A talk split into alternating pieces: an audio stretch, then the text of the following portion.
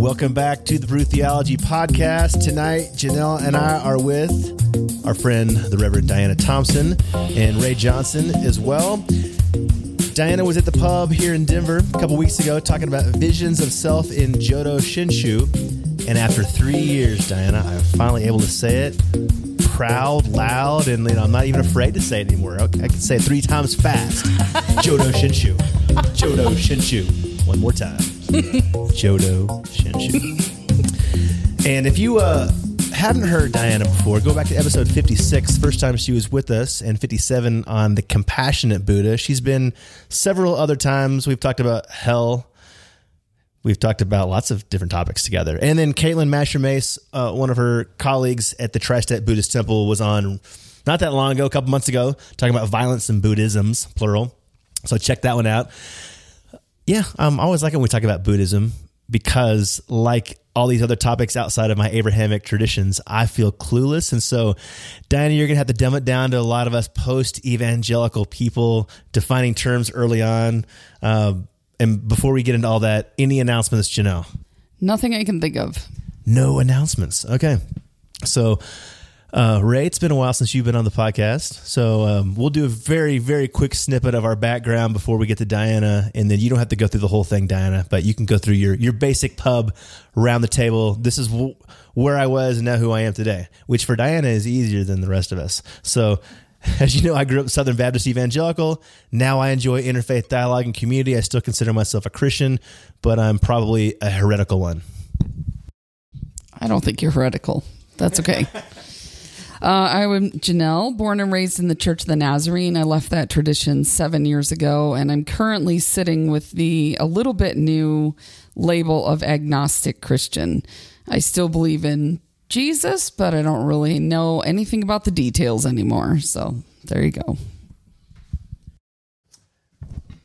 Uh, hello, uh, this is Ray, and um, I grew up uh, as a, a, young child in a, uh, in my middle childhood as a Southern Baptist Christian, the only one actually, the only one that went to church and um, I guess followed any religion at all in my household growing up. And then uh, for a period of time, I became sort of a non-specific uh, spiritual person in my 20s and then 30s. I went through a period of atheism. Um, I wasn't a card-carrying atheist, but uh, I was an atheist. And then um, most recently, sort of getting back into um, exploring spirituality again, and uh, more specifically, um, sort of uh, Far Eastern uh, philosophies and belief systems like Buddhism and Hinduism. Okay, and this is Diana Thompson, and yeah, like Ryan said, it's pretty easy. I was grew up Jodo Shinshu Buddhist, and now I'm a minister with the Jodo Shinshu tradition. So. you know, we realize we have a lot of communities uh, that we have partnered with throughout the years, and here locally, and even even nationally. And getting down to the root of these communities, these are people, these are faces, and I think that's I think that's what I love about the work that we do is that we actually get to sit across the table from people who, regardless of their you know their background, their religious heritage, and their tradition. Um, there's something sacred and beautiful about that. And so, actually, we're talking about the self tonight. Interestingly enough, but just remember that uh, wherever you are in your local community, is that you know people across the table from you, they truly do matter. And even if you, even if you only are with them, you know, let's say once a year around the pub, if you're in one of these communities, or they're at your your cubicle next to you, you know, treat them with uh with that grace and kindness that you would want to be treated with yourself.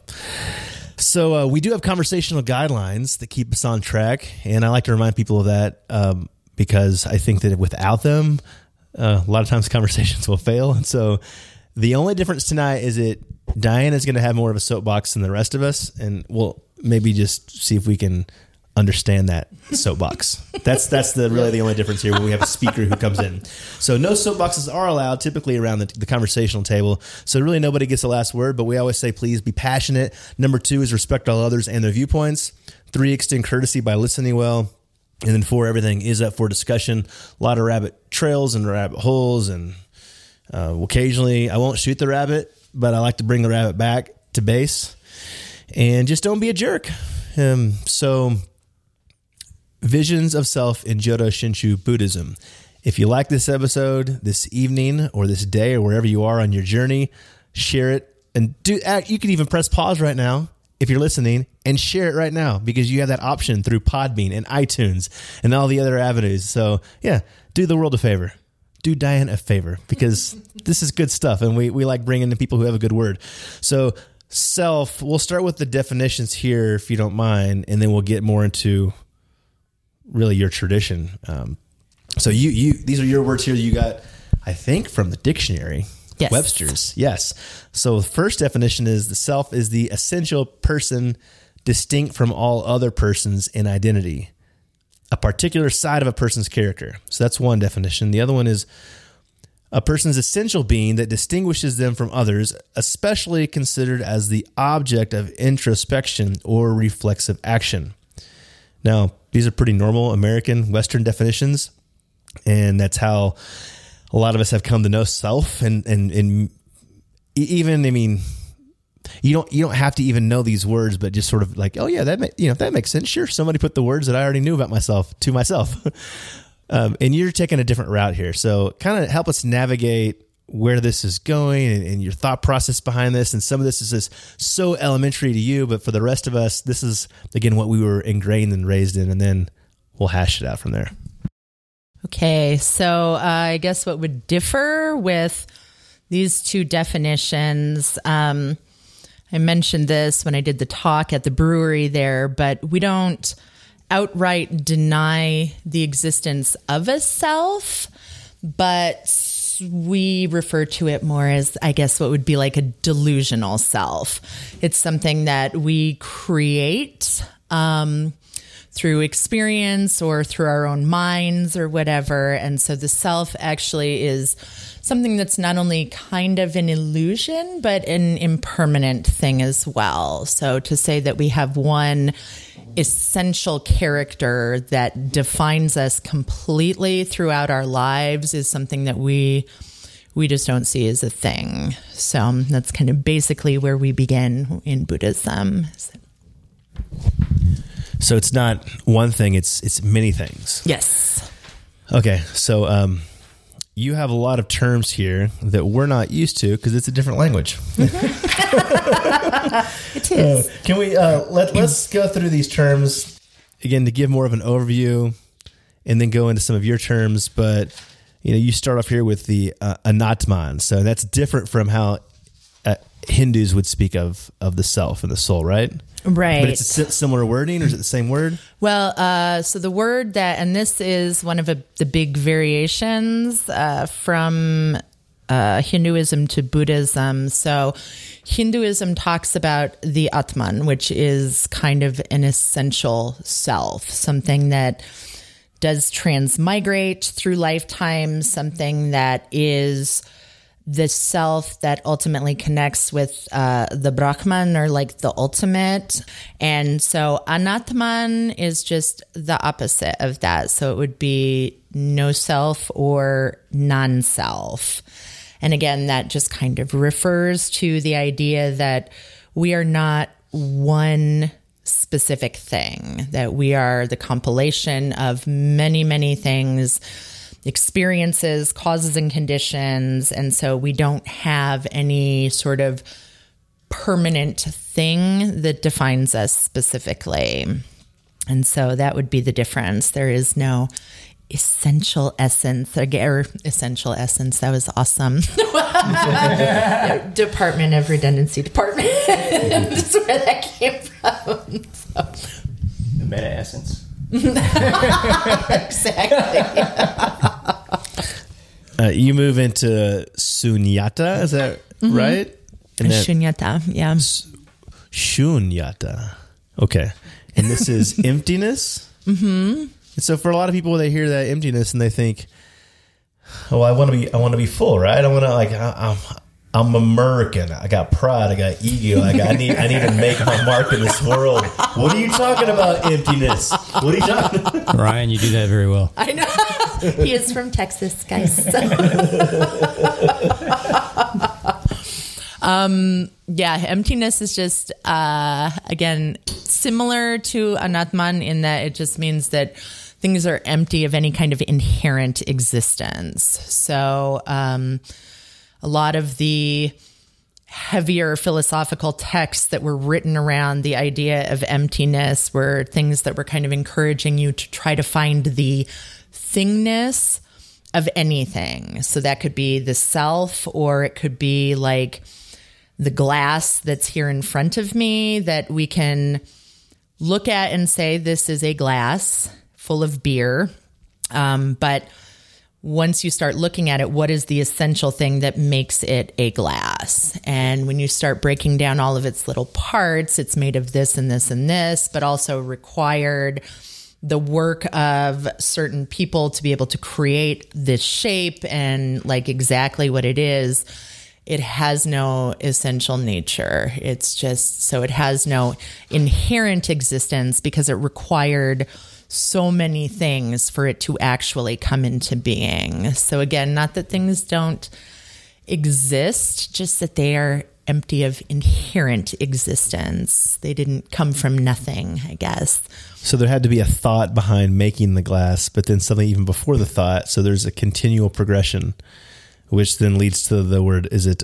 Pu- uh, you have to say it for me. Pu- Come on, give it a try. Pudgala? Pudgala. Pudgala? Padgala. it- no, it's Pajala. Pudgala. And that's Yes. defined as person, but more than person. What is, what, what is this Pudgala? Um, well, yeah, so we'll go with just the first line there. It's a provisional designation for the self. So when the Buddha would use this word in sermons, he used it because that was something that we understood. So typically when the Buddha would give sermons, it was sort of tailoring it to the audience, I guess. So if you said this, you know, pile of body that has no essence and you know these heaps of different causes and conditions like a that takes a really long time and b nobody's going to get it. So but when you say a person or these people we at least have a vague idea of what you're talking about. So even like with the glass thing looking right now there are three different glasses on this table all different shapes, all different sizes, and yet we can look at these and be like, there are three glasses on the table. So the Pudgala is just a provisional designation, just a way to, okay, we all know what a person is, so I'm going to use that word, mm-hmm. but knowing full well that this is not the be all end all definition of what this is. All right. At any point now, if there's any follow up questions or clarifications that need to be made, if y'all have any within each term, Yeah, Go for jump it. on in, guys. okay. Which, hold on. What's, I'm getting, I'm getting, I'm getting the motion of stirring. Pen, do you pen? Do I have a pen? Uh, you want me to stir the pot here? Do you need a pen? Yeah, I might have one in my purse if you need one. Oh man! All right, all right. Stirring the pot. I don't know what's It's going on over actually- here, Ray. I thought this was stirring the pot. Like, Yeah. This is it. But it was like a little pot. He's got a little, little Ray's different, different kinds of gang pots. signs, guys. So next time we see him, And then we have a a pencil. Sorry, skandha. Is that right? Skandha. uh-huh, skandha. Yes.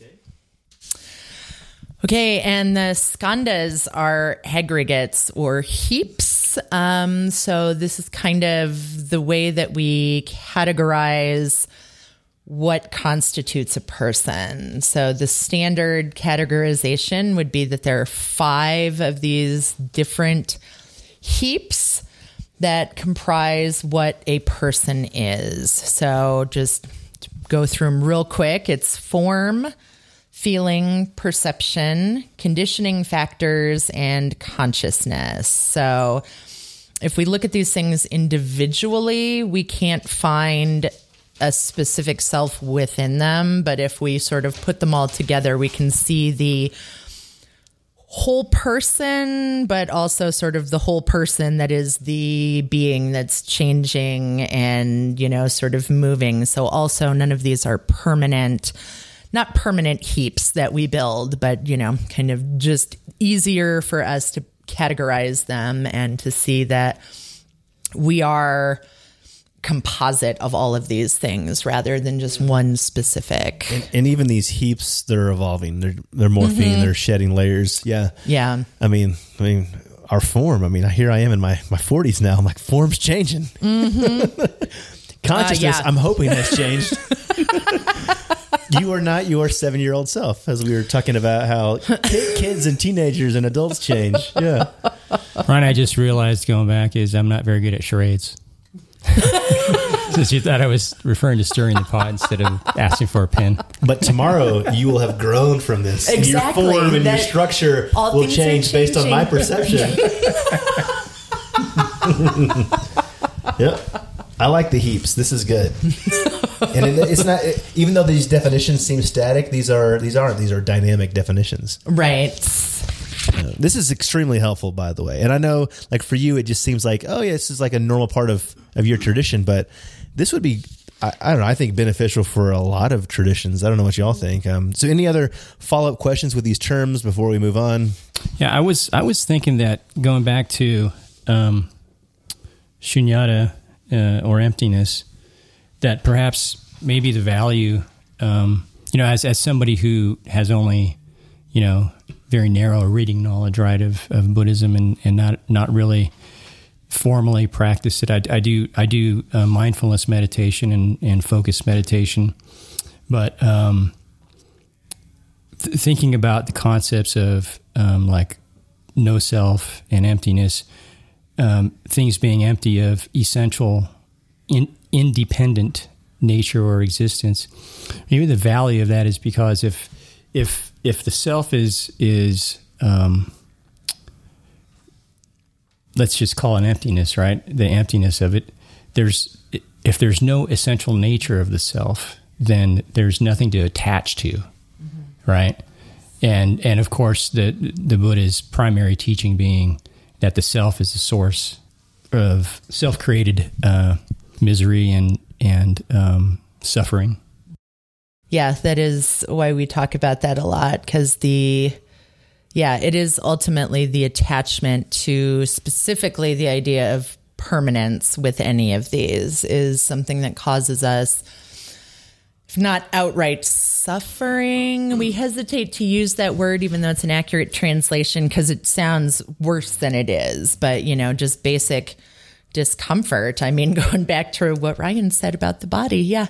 I'm almost 42 and yeah, I've noticed there's some stuff that changes that we don't want to. And, you know, how much do just in general people spend to keep this form that one of the skandhas from changing? And when it does, it stresses us out. And obviously, that's based on like all of the other things, the causes and conditions that, you know, this.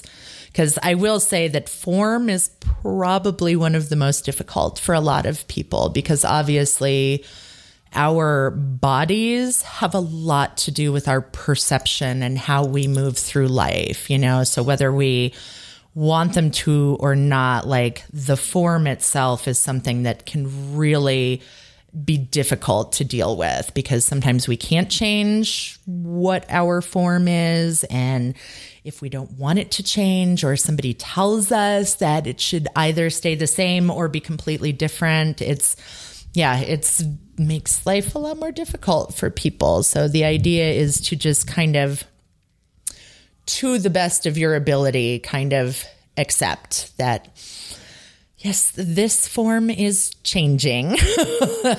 yeah, my hips and ass are starting to look like my old Midwestern aunties a little bit, but again, I'm almost 40 and that's just the way it's going to have to be. Like sometimes that is what it is. And to the best of my ability, I will be okay with that. So, Well, yeah, you know, the form being being the primary source of identification, right, of self, and um, what, how we interact with the world. You know, what the world sees. Yeah. Right?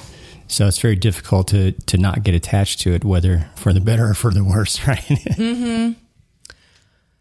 And I appreciate that you said that this journey is still important. It's not that that you and you people of your tradition um, discount people's um, journey towards figuring out who they are to some, but it's and, and you've mentioned it here that the problem really is about our greed. One, and this is fun. You're gonna like this, so you're gonna remember it later. Two, anger, and three, stupidity. So gas, G A S, getting rid of gas, greed, anger, and stupidity. And these are all about you know greed, this that desire for like it's this is mine.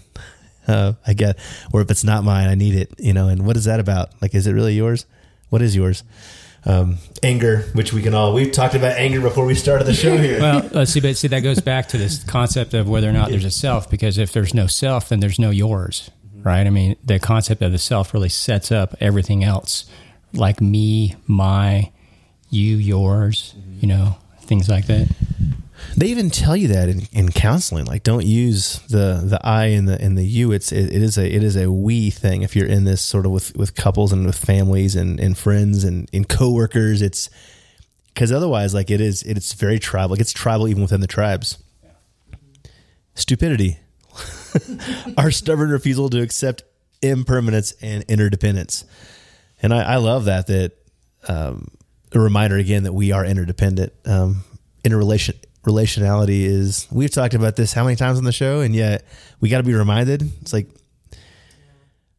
beating the dead horse but come on keep beating it so Yeah. Well, we that's a get it. difficult one too, because again, you know, it's like we have the, you know, and obviously the form is the easiest one to go after, but like it's not staying the way I want it to, but also that lack of realization or even just outright refusal to accept that like it is because of all these other things probably that I feel the way I do about this body, you know? So um, it's yeah, it's like oh yeah, everything is interconnected too. Like I didn't just wake up. I mean, well, Ryan, you have small children. I don't doubt that they just run without clothing around all the time and don't, you know, I mean, when my daughter was three, her favorite thing to do was run around in her underpants and hit me with nunchucks. Like she was this tiny underpants ninja that used to come out all the time from nowhere. and like,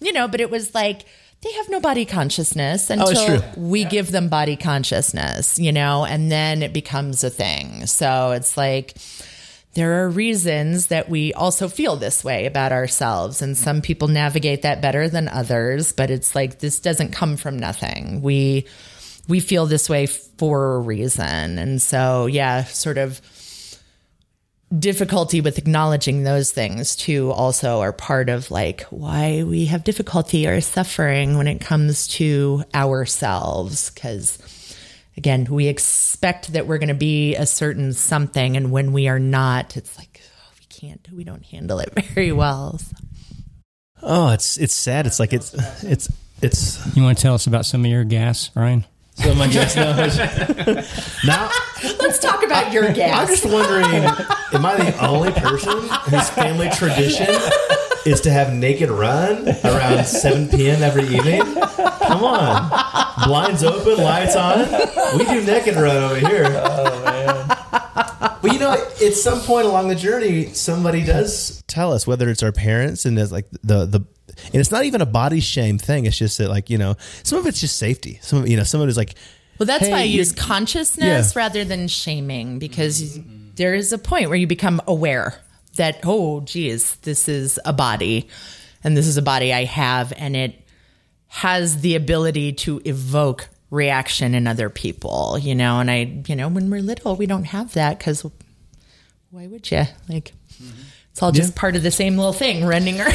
and yeah, and, So- and I think for I mean for our family, I can I can just speak to this and that we've we've tried really really hard. I mean, we I will still and.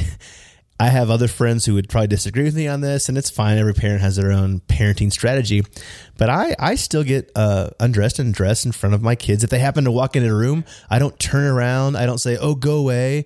Um, and you know, my oldest is reaching the age where some people would say, "Well, maybe you should." Well, but then again, I mean, to her, it's still still very innocent. Um, but if it becomes once it becomes an issue for her, then that would probably change. But I've never wanted her to think that like that our our bodies are something to be uh, afraid of or something to be um, I don't know um, objectified in some weird way. I mean, yeah, yeah. You know, I just when you're saying that, Ryan, I was just thinking about, um, you, you would be a good example of this because you said you grew up uh, uh, in in Buddhism, right, Mm-hmm. or a branch of Buddhism. Uh, okay, I'm ashamed now because I can't. okay, Let me do it for you. Jodo Shinshu, right?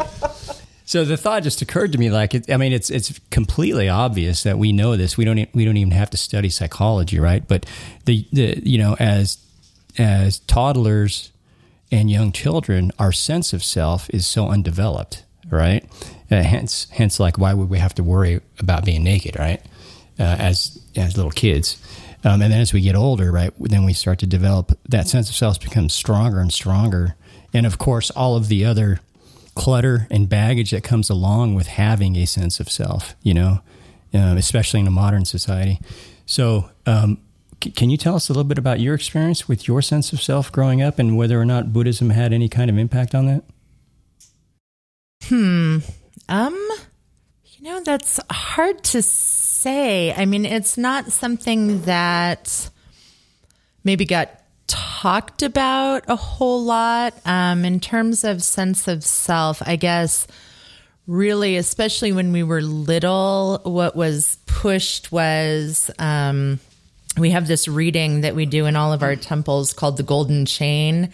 And it's just something about interdependence. So we were taught more kind of remember that you are part of this larger whole. So it was, you know, like with a lot of kids in all of our religious traditions, trying to teach them how to, like, how do we be people here in this society and how do we relate to and act with other people and things like that. So I don't think, um, you know, because everybody's got their religious traditions, but then all of our religious traditions are based on specific cultural things too. So I think um, it was maybe not something that we talked about a lot. Like I remember up until we got into high school, maybe when we started having more questions about, you know, things like sex and, um, you know, who we were in that aspect that we started, um, I guess maybe the adults were just waiting us for us to openly ask questions about that before they addressed them. But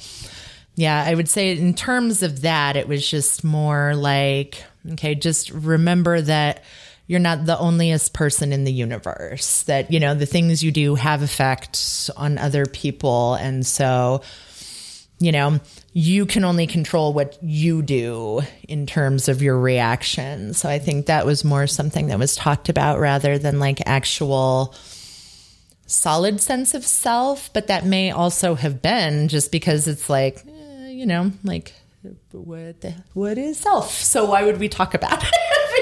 because it's not a thing. So like, yeah. So did you not have in the like teenage years all the angst about body purity and like sexual purity and saving yourself was that not the focus of relationship was it was there mm, something else No.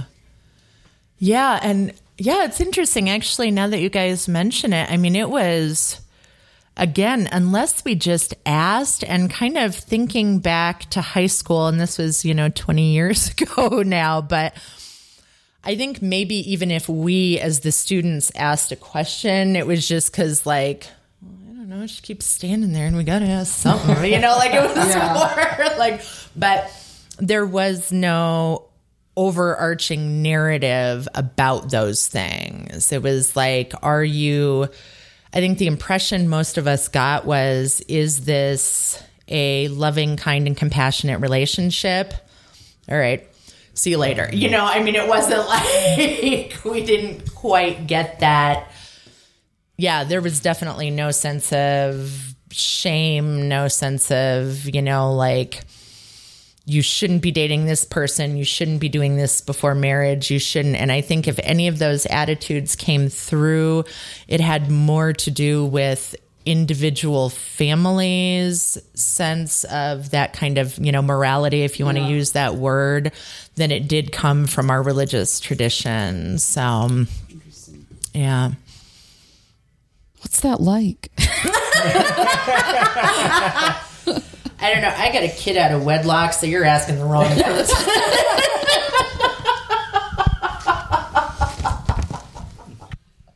also, no shame there. So I don't know. well, I mean, but that's that's that may seem like nothing to you, but Right. like for some of us from the traditions we were in, there was no freedom around this, and the mm. repercussions of what we were taught echoes into our 40s and even further, where people completely still cannot deal with their bodies Yeah. or sex or their embodiment because mm-hmm. it was so evil and so shameful and so frowned upon. Mm-hmm. And it's just amazing. It's like, it really is eye opening to hear that there are other experiences that weren't like that. Yeah. Because it was our whole world where I grew up. And it was it was miserable. yeah, I mean it yeah. You, you still seem like a pretty cool person, though, Janelle. Oh, well thank you. You made it You've, through. Okay. you've adapted pretty well. I try. yeah. But no, I feel the same way. Like it was really eye opening and frankly heartbreaking for me because I did grow up in that tradition, but to hear that more and more, especially as I have gotten older from people who did like that was their experience growing up, it kind of shocks me, you know, because I I have no context for that. So I, you know, can empathize, but it really it's like heartbreaking to me to think that yeah, based on a body that's so impermanent, a form that, you know, like we had nothing to do with this, you know, like everything I am is a matter of genetics going back like billions of years. So I had nothing to do with the way that I appeared into this world. And I have, you know, so it's like, yeah, it yeah, I just it does. It like breaks my heart to hear that it was something that would be considered to be shameful. And again, and since I have no context generally for this, just even hearing things like um to my understanding that this body was made by God, if that's a tradition that you're in, Yeah.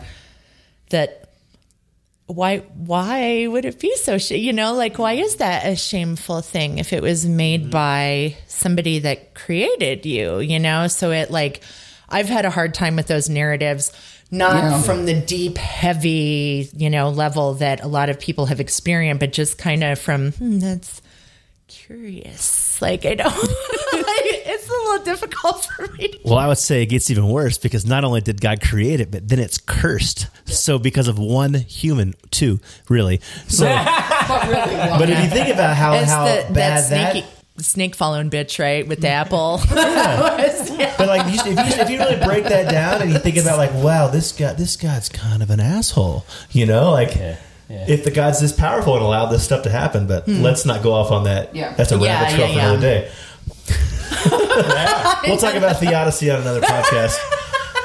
The problem with evil. See, but is there evil? That's the question. Is there even evil? Is that a thing? Well, now, I want to. Yeah, we're going to get to these last two terms. I, I want to go back to one of these heaps.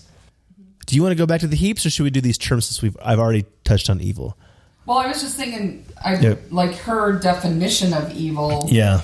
is let's- so different than what, Oh. like the fall. Yeah, so since we're since I brought up the fall, I'm sorry, but it's a good rabbit trail here because I'm because sorry. you, uh, you you know that was my bad in too the I Jodo totally Shinshu opened that door. tradition, you have a term For the foolish bean and the evil person. So the bon bonbu. Mm-hmm. Okay, that's a foolish bean. All right, does that mean that we're just f- we're idiots? What Yeah, does that that's mean? our gassy selves. Yeah. Okay. okay, we can all agree there. Yeah, no, no arguments. None here. Anything you want to elaborate on other than that we make uh. stupid decisions?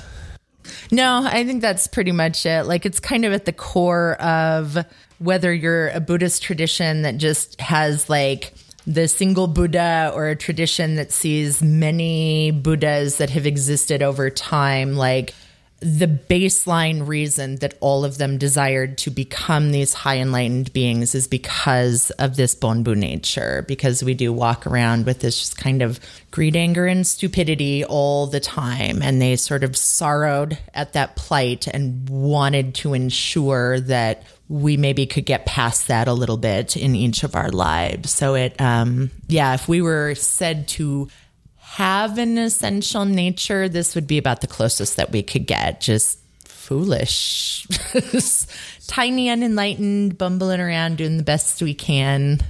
I'm I'm, I'm wondering, and, and you can say you, you pass on this one. How closely related would this be to somebody from a let's say a Calvinistic or Augustinian Christian tradition that believes in total depravity, that we are inherently we are we are bad, we are evil at our core. Yes, we're, you know, redeemed by God, made in the image of God, but really ultimately there is this evil nature. Is that is that closely related at all? That's No, I would say um because and yeah, I mean I guess door is open so it would be what what does evil mean? So, and again for Buddhists that those terms good and evil are pretty relative. It kind of is based on situation, it's based on person, it's ba- you know, so to say that we have this sort of base evil nature in the sense that we understand it in the English language is again, it's like that's probably part of one of the heaps and we are capable of some pretty crummy things if you know the situation were correct but that's not our base nature. Our you know like again if it were said to be an essential nature it would be kind of softened and i'm putting quotation mark fingers up on this to like just foolish. Just uh, you know we're not enlightened. We don't know what is perfect all the time. We can't say that we have perfect wisdom or perfect compassion. And that that is who we are just this kind of changing thing that walks around making decisions based on our current situation and that's it so yeah so not bad or good just yeah it's what it is and that leads us to the last one. The is it Ak- Aku Akunin Aku, Hakuna Matata? What is that? It's a wonderful phrase Matata. is what that is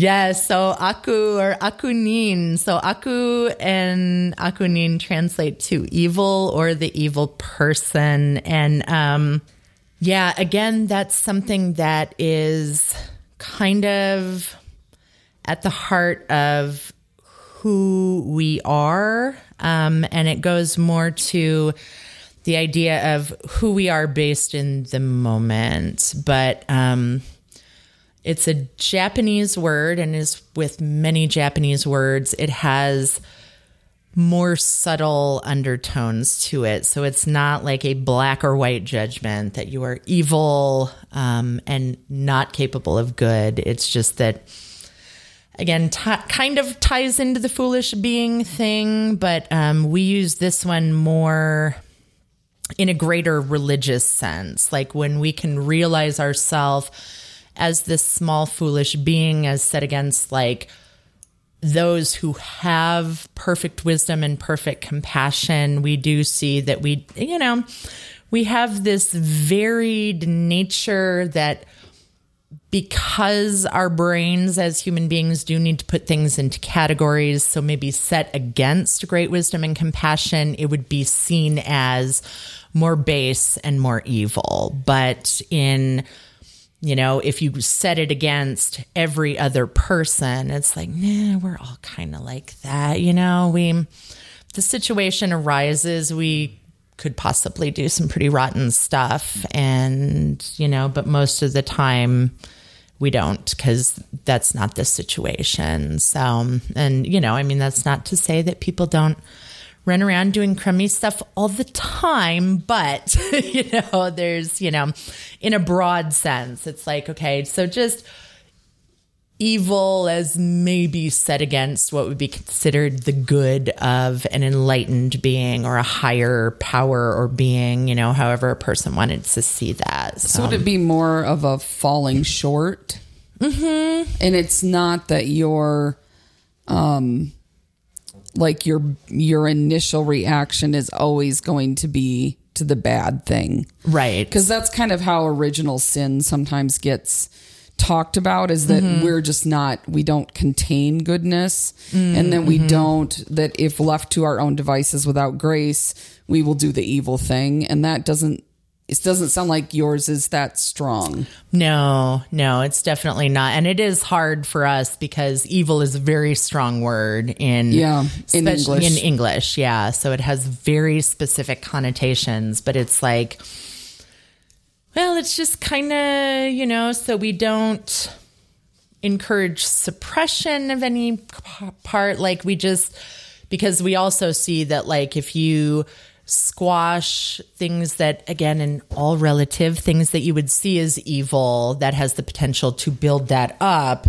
and Yeah. then you do super evil or however you want to see it so it's like just kind of acceptance of i did that crappy thing that one time and all right, maybe I can make it better, maybe I can't, but just acknowledge and keep going kind of thing. So, but it's also without the idea that like we have to say do things like repentance or, you know, like put 100% faith into something or someone in order to take away those Right. sins or those evils or anything like that. It's just more kind of understanding this is my everyday walking around self and hopefully nobody puts me in that situation Yeah. but you know so yeah much more chill yeah in a way